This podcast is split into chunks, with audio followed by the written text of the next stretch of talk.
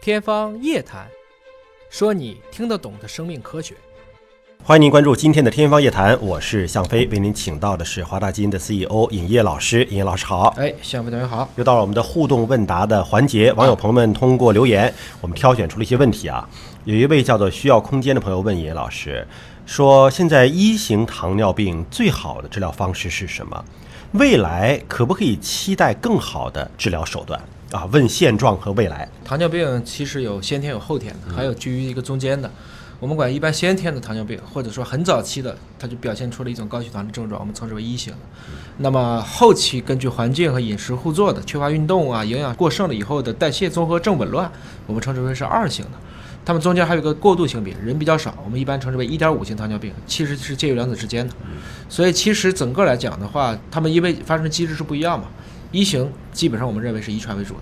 二型，我们基本认为是后天的习惯和环境互作所引起的，所以针对一型糖尿病呢，目前来讲，因为你是遗传的嘛，就等于说你的胰岛素是绝对缺乏的，嗯啊，二型是开始是正常的，慢慢的它已经变成耐受了，而一型你就是根本就缺乏，甚至就没有胰岛素，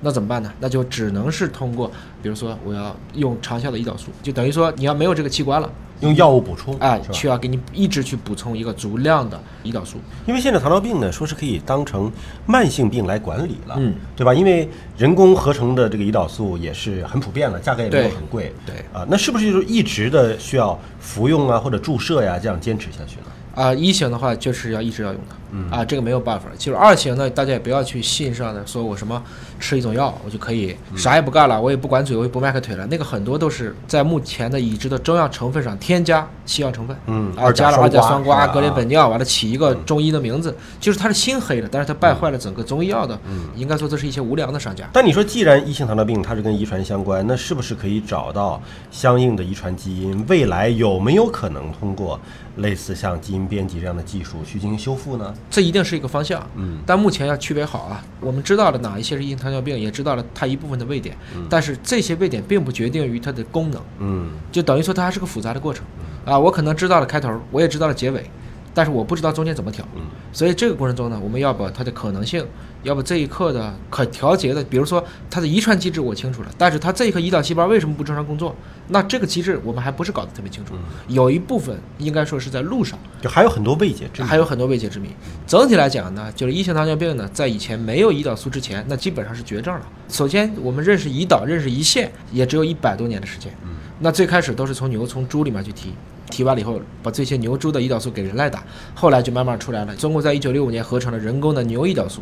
后来 GeneTech 直接做出了人工的人胰岛素，相当于合成了人源的胰岛素。从那以后，包括诺和诺德这些大药厂在内，就开始做成各种各样的，比如说口服的胰岛素、口服的长效的胰岛素、注射的胰岛素，嗯再把注射的胰岛素加个胰岛素泵儿，它是可以动态监测你体内的血糖到底是多少，其实是通过调节胰岛素的量来控制你的血糖的一个嗯浓度。那么在我们来看呢，其实一型糖尿病现在就是稍微麻烦一点，嗯已就经我比们之前有好大的进步了。就期待未来哎啊，可能医学的进步、科学的进步会找到更多新的治疗方式。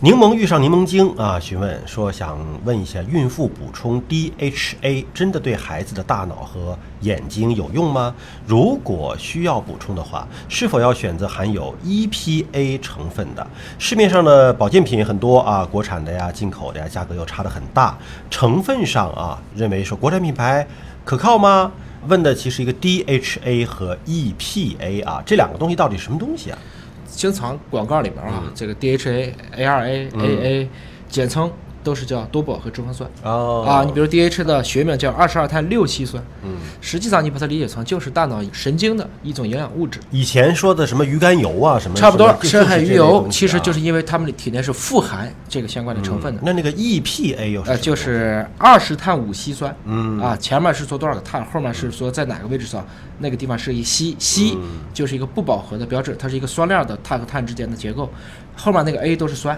就是嗯 acid，就是这个意思那这有用吗？这俩东西？啊、这么理解吧？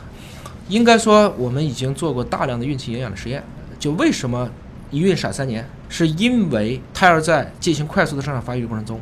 会大量的把妈妈这些原来用于转化成营养妈妈神经系统的这部分物质，转成了给孩子去合成，合成这个孩子要长肉，嗯，这个孩子也要长大脑。那么在这个过程中呢，会发现孩子从母体内抢营养的这个本事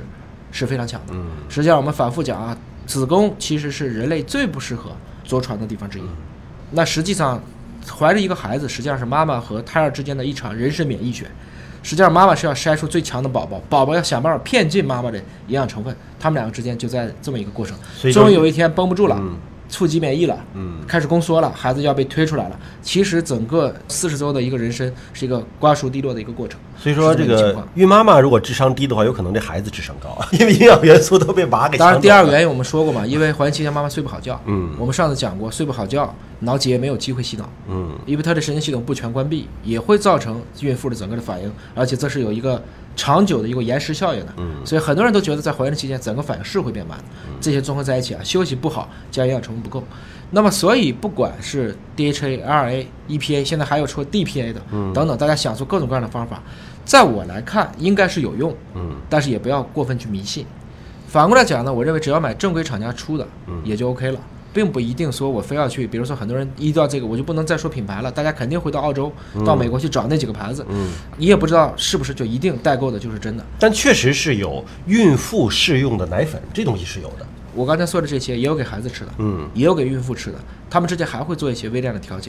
但实际上，以华大的从大量的这个孕妇营养的结果来看呢，其实绝大部分人都还处于一个勉强能够的这么一个情况。嗯，就一般的人在今天的营养条件下，因为他也吃鱼，就他也重视补充，不至于营养不良。不至于说啊严重的缺这些东西。要不我们小时候爹妈一定不吃，你觉得我们笨了吗？嗯嗯嗯嗯嗯我们并没有笨吧。所以呢，很多时候其实也是一种电影院效应，因为周围人都吃了，嗯你不吃就觉得你孩子会输在娘胎里。那吃有的时候也不用过于迷信，根据自己的经济条件来选择合适的进行适量的补充就可以了。好，感谢朋友们的关注。那么想了解更多生命科学知识，有更多的疑问，依然可以通过我们节目下方的平台留言，我们会定期的搜集整理大家的问题，请野老师分析和解答。下期节目时间我们再会。